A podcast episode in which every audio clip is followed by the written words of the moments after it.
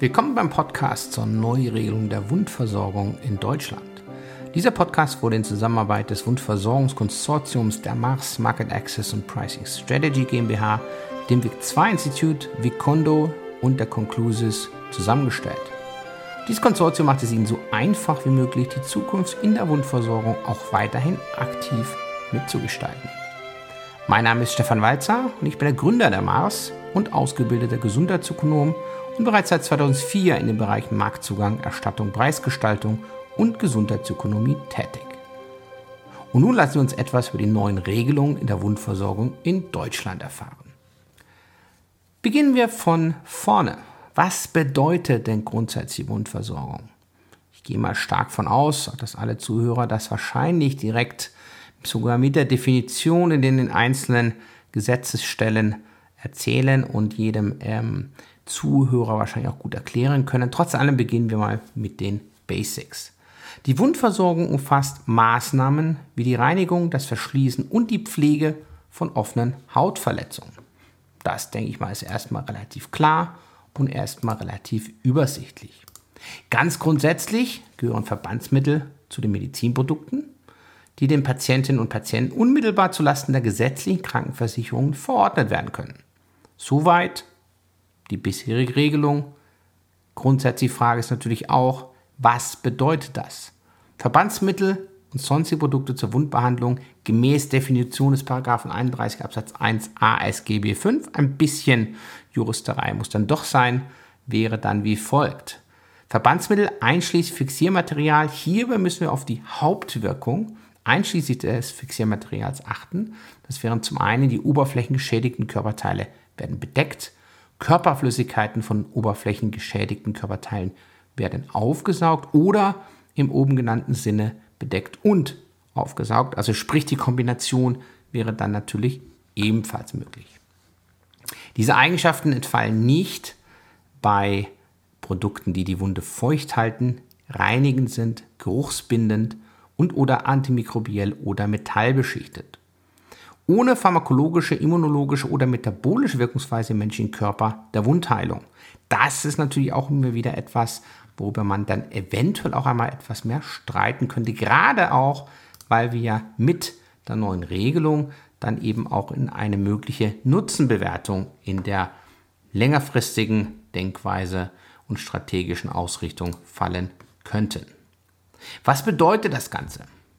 Wir haben nun seit einigen Monaten im Jahr 2021 ähm, die Regelung mit einer Übergangsregelung, bereits eine zweite Übergangsregelung durch den GBA festgelegt, was bedeuten würde, dass äh, die Arzneimittelrichtlinie sich so weit verändert hat, dass zwar weiterhin die Verbandsmittel bzw. sonstige Produkte zur Wundbehandlung erstattungsfähig sind, aber dort kann dann eben auch eine sogenannte ähm, Zusatznutzen- oder Nutzenbewertung mit hineinfallen. Die genauen Regelungen sind zum Stand Juli 2021 so noch gar nicht präzisiert, aber ich glaube, was ganz eindeutig ist, und das kann man ja auch in Diskussion mit weiteren Experten im Mundbereich tatsächlich absehen, ist, dass man wahrscheinlich ähnliche Anforderungen anlegen wird wie bei anderen Nutzenbewertungen, beispielsweise im Medikamentenbereich.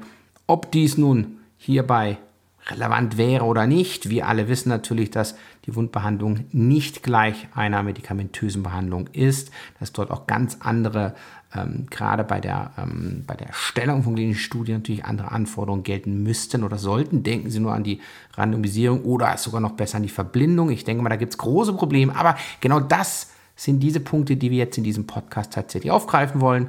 Und heute beginnen wir mit der Zusammenarbeit und dessen Wichtigkeit in der Wundversorgung zu diesem Thema, zu diesem komplexen Thema, werde ich heute mit Dr. Markus Knöfler sprechen. Markus ist Partner und Geschäftsführer der Conclusis Beratungsgesellschaft MBH und akkreditierter Berater bei der Kreditanstalt für Wiederaufbau. Seine Arbeitsfelder sind Aufbau, Entwicklung und die strategische Ausrichtung medizinischer Einrichtungen, die wirtschaftlich-organisatorische Sanierung, Unternehmensplanung, Controlling und Prozessoptimierung. Also aus meiner Sicht genau der richtige, um dieses komplexe Thema der Zusammenarbeit auf der Ebene der Wundversorgung noch einmal im Detail aufzunehmen. Besten Dank, Markus. Ich denke, das ist sicherlich jetzt auch gerade eine sehr spannende Zeit im Bereich der Wundversorgung. Aber bevor wir vielleicht in die gesetzlichen Änderungen mit einsteigen, vielleicht kannst du auch ganz kurz mal so einen Einstieg geben, wie denn aus deiner Sicht die momentane Situation im Bereich der Wundversorgung in Deutschland ist. Vor allem vielleicht auch so ein bisschen den Blick darauf geben, ob und wie es denn äh, bereits regionale Unterschiede gibt.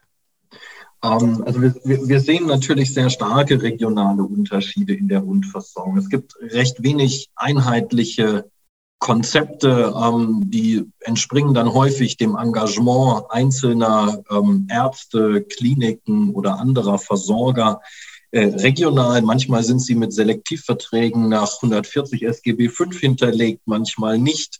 Wir sehen also da relativ wenig Einheitlichkeit und müssen eben schon sagen, es ist dem persönlichen Engagement Einzelner geschuldet, ob Versorgung regional eben strukturierter, besser, qualitativ besser, mit einer Zielsetzung schneller Wundverschluss, Vermeidung von Amputationen, je nachdem, in welchen Wundbereich man da jetzt guckt, einhergeht.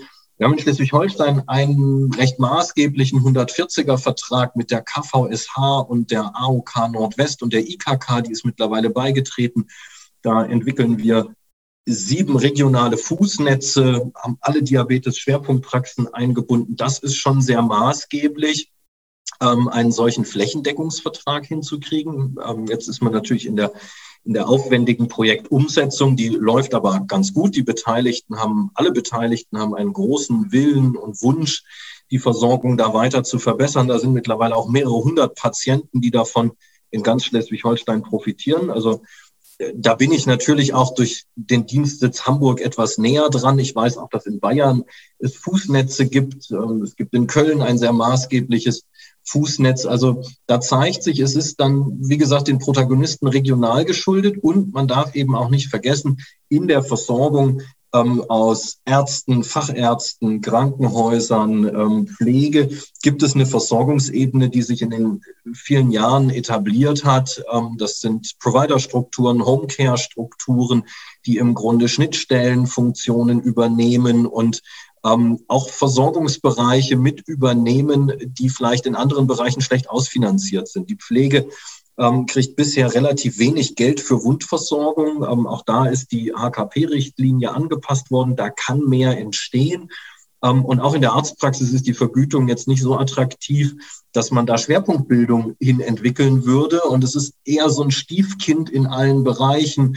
Im Krankenhaus hat man Drehtüreffekte, wenn Wunden sich infizieren. Auch das ist nicht gewünscht. Und in der Mitte gibt es dann eben, wie gesagt, auch etablierte Homecare-Strukturen.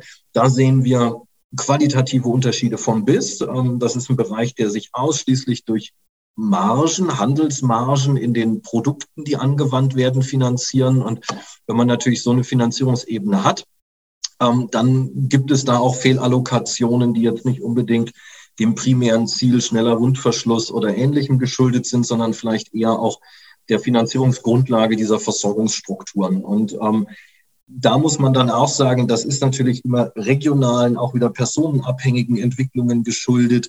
Ähm, da gibt es äh, äh, Case Manager, Wundexperten, die ganz hervorragende Arbeit leisten. Ähm, aber es gibt wenig Konzeption, es gibt ähm, wenig standardisiertes Vorgehen, es gibt wenig institutionalisiertes Vorgehen. Es ist immer so dem regionalen Gerangel geschuldet, ob etwas gut oder schlecht läuft. Ähm, so nehmen wir im Moment die Versorgungslandschaft wahr. Alle wollen eigentlich ganz gerne ähm, da besser dran arbeiten, besseren Patientenoutcome erreichen. Ähm, aber es fehlen eben äh, gute Strukturen und eine verlässliche Finanzierungsgrundlage. Ja, ich glaube, das zeigt schon ziemlich deutlich, sag mal, auch, ähm, wie komplex das Feld, glaube ich, ist, also nicht nur aus klinischer Sicht, sondern eben auch aus Systemsicht. Hast du da jetzt in den letzten oder habt ihr in den letzten Jahren irgendwelche Veränderungen festgestellt, egal in welche Richtung, im positiven wie im negativen Sinne? Die positive Feststellung ist aber, das mag natürlich auch wieder die persönliche Bias sein, ähm, dass wir mit unseren Ärztinnen und Ärzten, den kooperierenden Ärztenetzen, äh, mit denen wir zusammenarbeiten, ähm, da wahrnehmen, dass das Thema durchaus stärker in den Fokus als Versorgungsdefizit rückt. Und ähm, wenn eben Strukturen wie Ärztenetze Versorgungsdefizite erkennen, dann ist ihnen zu eigen, ähm, Lösungen dafür zu entwickeln. Von daher ähm, will ich und kann ich aber nicht sagen, ob das flächendeckend zutrifft, sondern eher eben regional mit den Partnern, mit denen wir in der Versorgung zusammenarbeiten. Von daher würde ich sagen, aus unserer Perspektive sehen wir eine, eine, ein, ein, ein gesteigertes Problembewusstsein bei dem Thema, ähm, sich dem Ganzen auch mit regionaler Netzwerkentwicklung ähm, entgegenzustellen und da Lösungen für zu entwickeln. Das würden wir positiv betrachten. Ähm, negativ betrachten wir natürlich die wirklich überbordende Zahl von Möglichkeiten der ähm, ja, der, der, der, der Verbandsstoffversorgung, ähm, der, der Produkte, die zur Anwendung kommen. Ähm, dass, äh, glaube ich, über 4000 Wundversorgungsprodukte in der modernen Wundversorgung und äh, äh, der klassischen Wundversorgung, die da in Anwendungsbereiche kommen, das ist eben ein vertriebsorientiertes Geschäft und nicht ein outcome-orientiertes Geschäft. Ähm, äh, und da sehen wir eine zunehmende Komplexität. Wir sehen natürlich auch einen starken Einfluss auf die einzelnen Versorgerinnen und Versorger, die am Patienten arbeiten. Ähm, natürlich formal entscheidet der Arzt über die Therapie. Ähm, wir wissen aber gleichfalls auch, ähm, dass natürlich diese Therapieentscheidungen beeinflusst werden durch die Wundexpertinnen, Wundexperten und Wundtherapeuten, äh, die da am Patienten arbeiten. Ähm, einfach auch, weil ein hohes Spezialwissen in diesen Bereichen in der medizinischen Breite vielleicht nicht immer verfügbar ist. Ähm, und das sehen wir nach wie vor als, als großes Manko. Ähm, wir erleben das auch in den Versorgungsebenen selber. Ähm, wenn eine Fort, wenn, wenn Mitarbeiterinnen oder Mitarbeiter Fortbildungen besucht haben oder Besuch hatten äh, äh von einer Vertriebsebene, dann kann es eben durchaus sein, dass äh, äh, die Anwendung von Produkten ähm, adaptiert wird. Ob, ob das nun wissenschaftliche Grundlage hat oder nicht, ist da völlig zweitrangig. Da ist ein hoher Vertriebsdruck da, da ist eine große Breite der Produkte da. Das macht Versorgung extrem unübersichtlich. Ähm, das würden wir sagen, das ändert sich oder hat sich in den letzten Jahren nicht geändert. Da ist eher mehr dazu gekommen. Die Komplexität ist gestiegen, die Auswahlkomplexität ist gestiegen. Auf der anderen Seite positiv, wie gesagt, wahrgenommen, aber eben auch, ähm, dass viele Versorgerinnen und Versorger das Problembewusstsein entwickelt haben, chronische Wunde, diabetisches Fußsyndrom, sekundärheilende Wunden sind ein echtes Versorgungsproblem. Ähm, immer verbunden mit der Problematik, am Ende ist es immer so eine kleine Menge in den Versorgungspraxen. Es ist in der durchschnittlichen Haushaltspraxis eben nur ein kleiner Anteil der Patienten, aber der muss hochspezialisiert versorgt werden. Und ähm, da ist von allen Seiten Bewegung drin, ähm, im Positiven wie vielleicht in der Herausforderung. Ja, sehr, sehr spannend. Ich meine, du hattest ja auch erwähnt, äh, das ist vielleicht etwas weniger outcomes-orientiert. Ähm, ist das vielleicht auch so ein bisschen der, der Punkt, den der GBA ja vielleicht jetzt auch aufgenommen hat? Ich sage mal ganz grundsätzlich, wir kennen ja die gesetzlichen Änderungen im Rahmen der Erstattung der Wundversorgung. Ähm, wie ist da so deine Meinung zu? Wie könnte das tatsächlich dann im positiven, wie vielleicht aber auch im negativen Sinne die Wundversorgung in Deutschland beeinflussen? Also im positiven Sinne sind wir aus der Versorgungsperspektive, die wir eben auch Versorgungsnetzwerke entwickeln und damit auch im engen Austausch und Dialog von verordneten, therapieführenden Ärztinnen und Ärzten, den Kliniken, aber auch den Wundcase-Managerinnen stehen, ähm, nehmen wir sehr wohl wahr, äh, wir wünschen uns da schon stärkere Orientierung an Outcomes. Ähm, wir wollen Orientierung im Verordnungsdschungel würde ich es mal zusammenfassen. Also Reduktion dieser ähm, marktgegebenen Komplexität auf der einen Seite.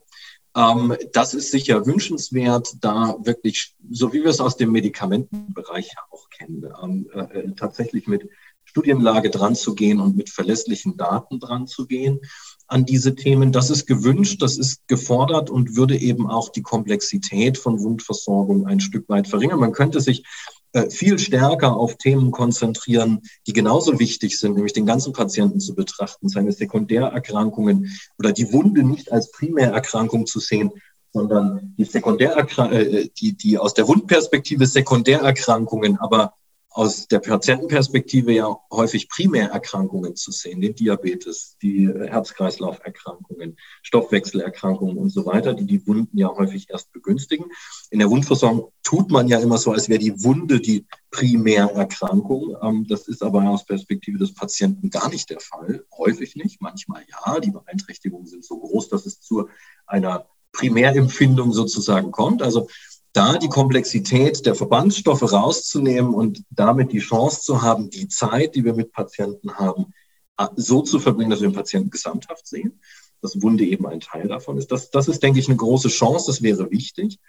Ähm, auf der anderen Seite liegt eine Gefahr natürlich darin, dass einzelne Unternehmen unter Umständen die Entwicklungen, die der GBA, der Gesetzgeber mit dem GBA da aufgezeigt hat, vielleicht unterschätzen und wir am Ende unter Umständen wichtige und für den Versorgungsprozess wichtige Produkte im Versorgungsprozess verlieren, ähm, weil die gesamte ja, der, die, die gesamte Zielsetzung dieses Prozesses ein Stück weit unterschätzt wurde. Ähm, wir, wir kennen das, ihr noch mehr als wir natürlich ähm, aus der Versorgungsperspektive in den ganzen Arzneimittelprozessen der vergangenen Jahre. Ähm, klar ist es schwierig, ein Amnok-Verfahren komplett auf das jetzt eingeläutete GBA-Verfahren zu übertragen, aber die Eckpfeiler, die Leitplanken, ähm, die, die sind schon ähnlich. Und ähm, der GBA hat nun Übungen mit diesen Themen und er wird diese Übung auch anwenden. Ähm, das hat er in der Pharmaindustrie auch gezeigt. Und da ist aus der Versorgungsperspektive sehen wir durchaus eine Gefahr, dass vielleicht ungewollt auf einmal ähm, Produkte nicht mehr angewandt werden können, weil die regulatorischen Rahmenbedingungen ähm, nicht erfüllt, unterschätzt wurden, ähm, wie auch immer man sich vielleicht nicht ausreichend um diese Themen gekümmert hat, die Brisanz vielleicht auch nicht richtig eingeschätzt hat und wir dann auf einmal Produkte, die wichtig sind in der Versorgung, nicht mehr da haben. Ähm, das ist aber eine Gefahr, der kann man ja vollständig begegnen ähm, als Unternehmen. Von daher ist meine Gesamteinschätzung aus der Versorgungsperspektive, Abbau der Komplexität, ähm, klare Evidenz in der Anwendung, das kann nur zielführend sein. Es wird am Ende dazu führen, dass rein oder Versorgungsebenen und Versorgungsbereiche, die sich rein aus der Handelsmarge der Produkte finanzieren, dass die vermutlich Schwierigkeiten haben werden, ihre Geschäftsmodelle vielleicht auch aufrechtzuerhalten. Ähm, die gesamte Wundversorgung muss und wird sich in Bereiche entwickeln, wo die Versorgungsebenen integriert werden, ähm, wo wir die Pflege stärker mit einbinden und wo wir darüber vielleicht auch in den Bereich äh, komplexerer vertraglicher Konstruktionen kommen. Ähm, und das kann eine Entwicklung sein, die wir eigentlich aus der Perspektive, in der wir uns bewegen, Ärztenetze zu entwickeln, regionale Versorgungsnetze zu entwickeln. Aus der Perspektive finden wir das ganz gut. Das ist einen guten Stichpunkt genannt. Ähm, ihr, ihr, ihr, arbeitet ja viel und, und seid natürlich auch sehr aktiv im Bereich der Ärztenetzwerke und den Kooperationen. Ähm, du hast gerade ganz zum Schluss ja nochmal gesagt, naja, eventuell bringt ja im Prinzip, sagen wir, diesen, dieser evidenzbasierte Ansatz, der ist vom Gesetzgeber Schrägstrich GBA vielleicht mit initiiert ist, ähm, auch nochmal etwas mehr Bewegung in diese Richtung. Wie, wie siehst du da das ganze Konstrukt? Ich meine, ihr seid ja schon relativ viel, zumindest regional, seid ihr natürlich sehr aktiv.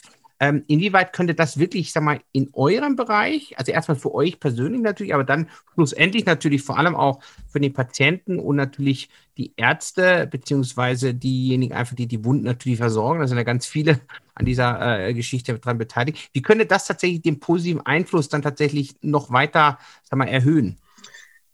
Ähm, also man, man muss, ich will einen Gedanken nochmal zurückgehen. Eine Gefahr natürlich in der, in der Bewertung ähm, der medizinischen Outcomes ist, dass vielleicht die Komponente der Anwendung der Produkte, ähm, da, dass wir da einen blinden Fleck reinkriegen.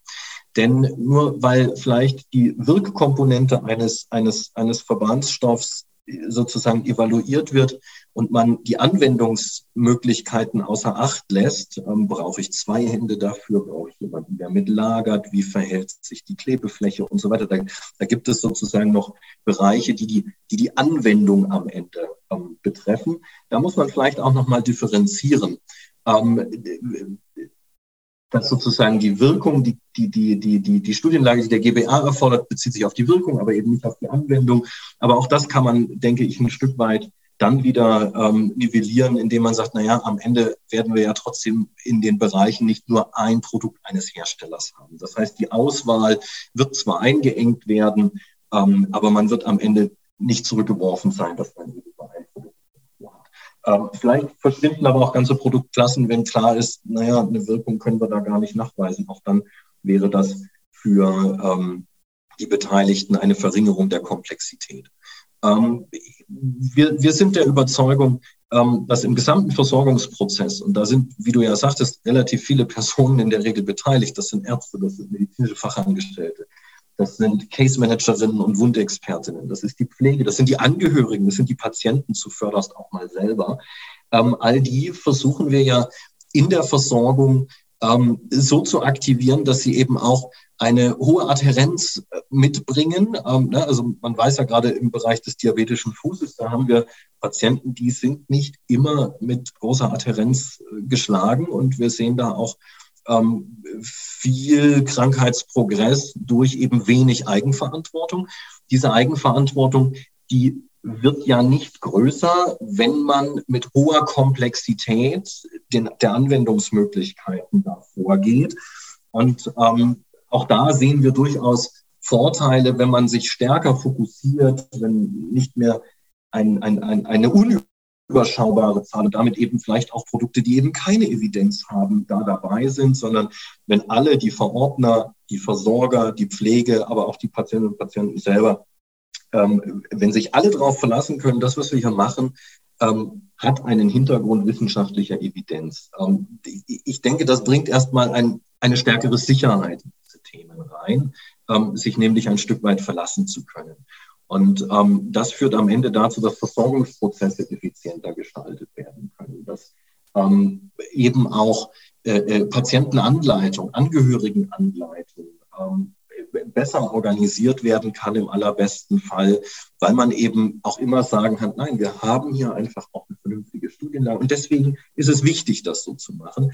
Wir haben heute in der Wundversorgung ähm, ich glaube, der, der Dr. Christian Münter hatte das in, in einem unserer Workshops ja auch ausgeführt. Im Grunde eine Situation wie in der Renaissance. Wir probieren Dinge aus und wenn dann irgendwas funktioniert, ähm, dann gehen wir davon aus, dass das, dass, dass das die Auflage war, die das Funktionieren herbeigeführt hat. Dass sich aber in dieser Wegstrecke des Ausprobierens vielleicht ganz andere Parameter geendet haben, das, das blenden wir dann mal aus. Und ähm, es, es, es gibt medizinische Situationen, da ist das Ausprobieren wichtig.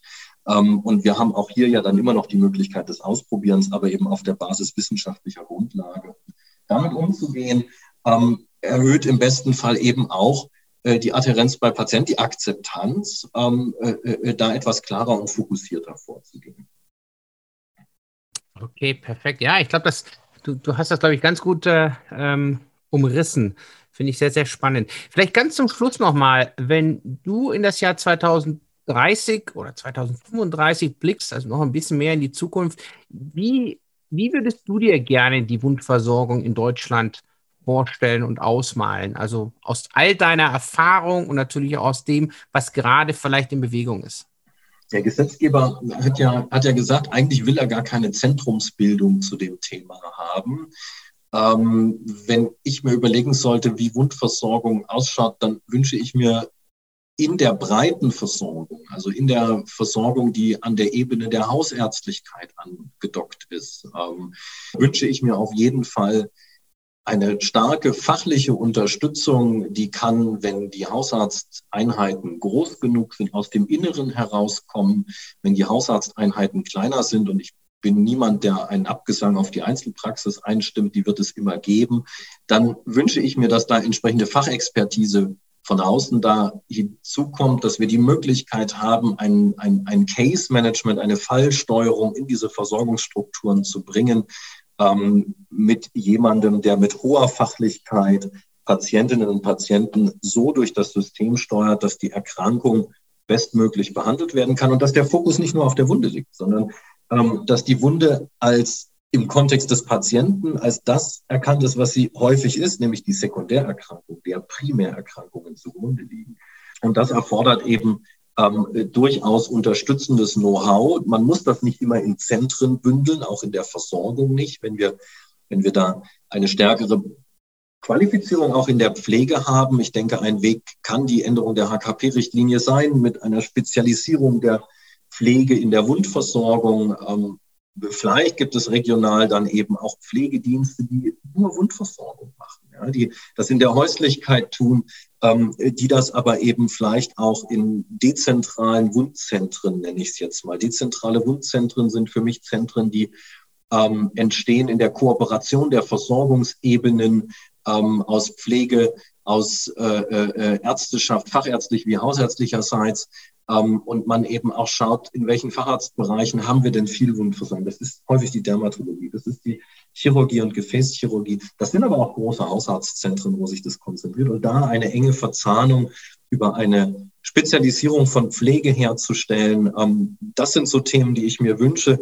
Ähm, sicher vielleicht auch an den Krankenhäusern, die starke Bereiche der Gefäßchirurgie haben, vielleicht auch der plastisch-rekonstruktiven Chirurgie, dass man dort auch nochmal ambulante Möglichkeiten der Weiterversorgung hat, aber auch den Zugang zu Patienten, die aus der ambulanten Ebene kommen, ähm, wo man vielleicht so an der Schnittstelle aus stationär, vorstationär und ambulant ähm, stärker nochmal spezialisiert, die komplexeren Themen dort hat.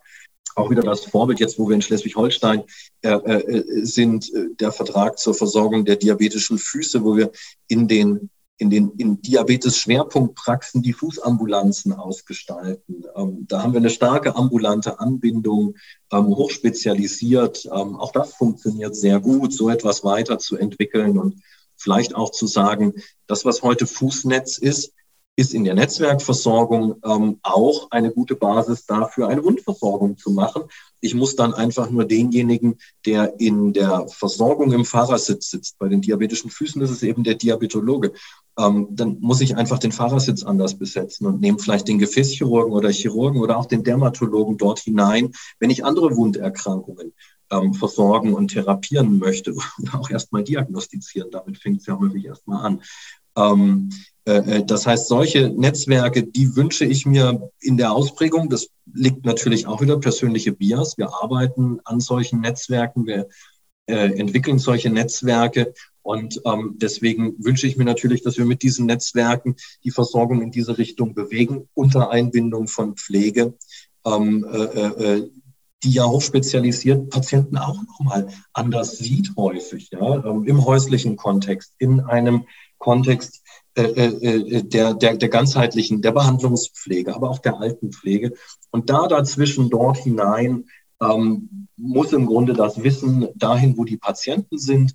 Und das wird eine kleinere Spezialisierung, aber ich, ich will nicht immer diesen Begriff des großen Wundzentrums bemühen, weil wenn wir das machen, dann haben wir da am Ende irgendwie alle drin, dann fahren wir die da mit hohem Aufwand, werden die dann dahin gefahren. Ich glaube, eine Mischung aus Wundzentren, wo sie sinnvoll sind, ähm, und dezentraler, professionalisierter Struktur. Ähm, diese Mischung, ähm, die, die, wird richtig sein, wenn wir in der Flächenversorgung hingucken.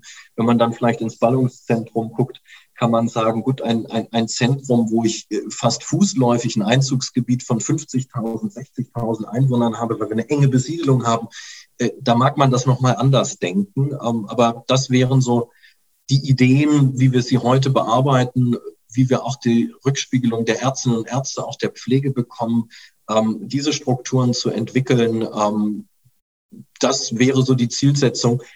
2030 fände ich da viel schöner als 2035. Ich weiß, wir sind im Gesundheitswesen nicht immer so zügig unterwegs, aber ähm, wir sehen auch jetzt am, sozusagen im, im, nach dem ersten Jahr der Pandemie, wenn wir wollen, können wir auch schnell. Ähm, und ich denke, die Grundlagen dafür sind gelegt und dafür die Entwicklung zu nehmen, ähm, da haben am Ende alle was davon. Zuvorderst mal die Patienten, aber auch die Versorger und ähm, am Ende eben auch das äh, solidarische Finanzierungssystem, weil wir halt einfach äh, äh, Wundheilungszeiten im Moment haben, die jenseits jeder Fachlichkeit zum Teil sind. Und ähm, dass das besser geht, zeigen regionale Wundnetze, die haben wir häufig, die, da gibt es ja nicht bloß ja, Köln als großes Vorbild, in Bayern, ähm, im, im, Saarland, äh, äh, überall entstehen und entstanden solche Netze und die jetzt aber zu professionalisieren und ähm, äh, die jetzt eben in, in nochmal andere Strukturen zu überführen, äh, äh, wendiger zu machen, dort im Grunde auch Konzepte, die wir in Ärztenetzen in der Breite seit Jahren auch realisieren, in ein indikationsbezogenes Versorgungsmodell zu bringen. Ähm, das ist, denke ich, die Aufgabe der nächsten Jahre. Und dann haben wir da sicher in in neun Jahren, neuneinhalb Jahr, äh, achteinhalb Jahren, 2030 schon ganz gewandelte Strukturen.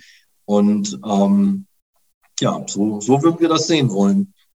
Wunderbar. Das war ein sehr schöner Ausblick und dann hoffen wir auch mal, dass wir dann vielleicht auch mit einem neuen Gesundheitsminister, einer neuen Gesundheitsministerin oder vielleicht ja auch mit dem alten Gesundheitsminister natürlich genau in diese Richtung vielleicht dann auch in den nächsten Jahren vorschlussen können. Besten Dank, Markus. Das war eine spannende ja, vielen Dank, Stefan. und einen sehr schönen Einblick gegeben. Danke, bis bald. Danke, tschüss. tschüss. Das war also das spannende Gespräch mit Markus, Markus Knöfler von der Conclusis Beratungsgesellschaft ähm, zum Thema der Zusammenarbeit. Es ist, denke ich mal, relativ evident, dass natürlich gerade die, diese Komplexität einer, ähm, einer richtigen, adäquaten Wundversorgung, gerade im ambulanten Bereich, natürlich durch unterschiedliche Partnern dann auch tatsächlich vorgenommen werden müssen. Es gibt natürlich auch Studien, die genau das bereits aufgezeigt haben. Je engmaschiger und je klarer man vielleicht auch den verschiedenen, hm, nennen wir es mal Leitlinien folgt, umso besser und schneller heilen vielleicht auch mehr Wunden. Ich möchte nicht sagen, dass man damit dann natürlich alle Wunden heilen kann, aber es zeigt eindeutig, dass man dadurch bessere Behandlungsergebnisse erzielt. In diesem ganzen Netzwerk, das muss und soll natürlich vor allem auch lokal und regional geschehen. Das hat ja Markus dann auch klar aus, ähm, ausdifferenziert. Ähm, da muss man natürlich schauen, inwieweit man das natürlich auch weiter skalieren kann, gerade auch auf den deutschen Versorgung, Versorgungskontext. Ähm, und dies natürlich aber auch dann wiederum im Rahmen der Nutzenbewertung. Man stelle sich nur vor, man hat eine kleinere Studie vielleicht, die einen klaren Vorteil zeigt, aber die Frage ist dann natürlich auch wiederum, was war da die Hintergrund? Therapie, die, die Komplexität der Zusammenarbeit, kann das ebenfalls in der Realität, in der Versorgungsrealität abgebildet werden. All diese Fragen werden wir auch weiter in diesem Podcast verfolgen und werden dann auch die relevanten Gesprächspartner mit hinzubitten. Das war eine Folge zur Neuregelung der Wundversorgung in Deutschland. Insgesamt werden sieben Episoden veröffentlicht. Bleiben Sie also tuned oder kontaktieren Sie mich direkt.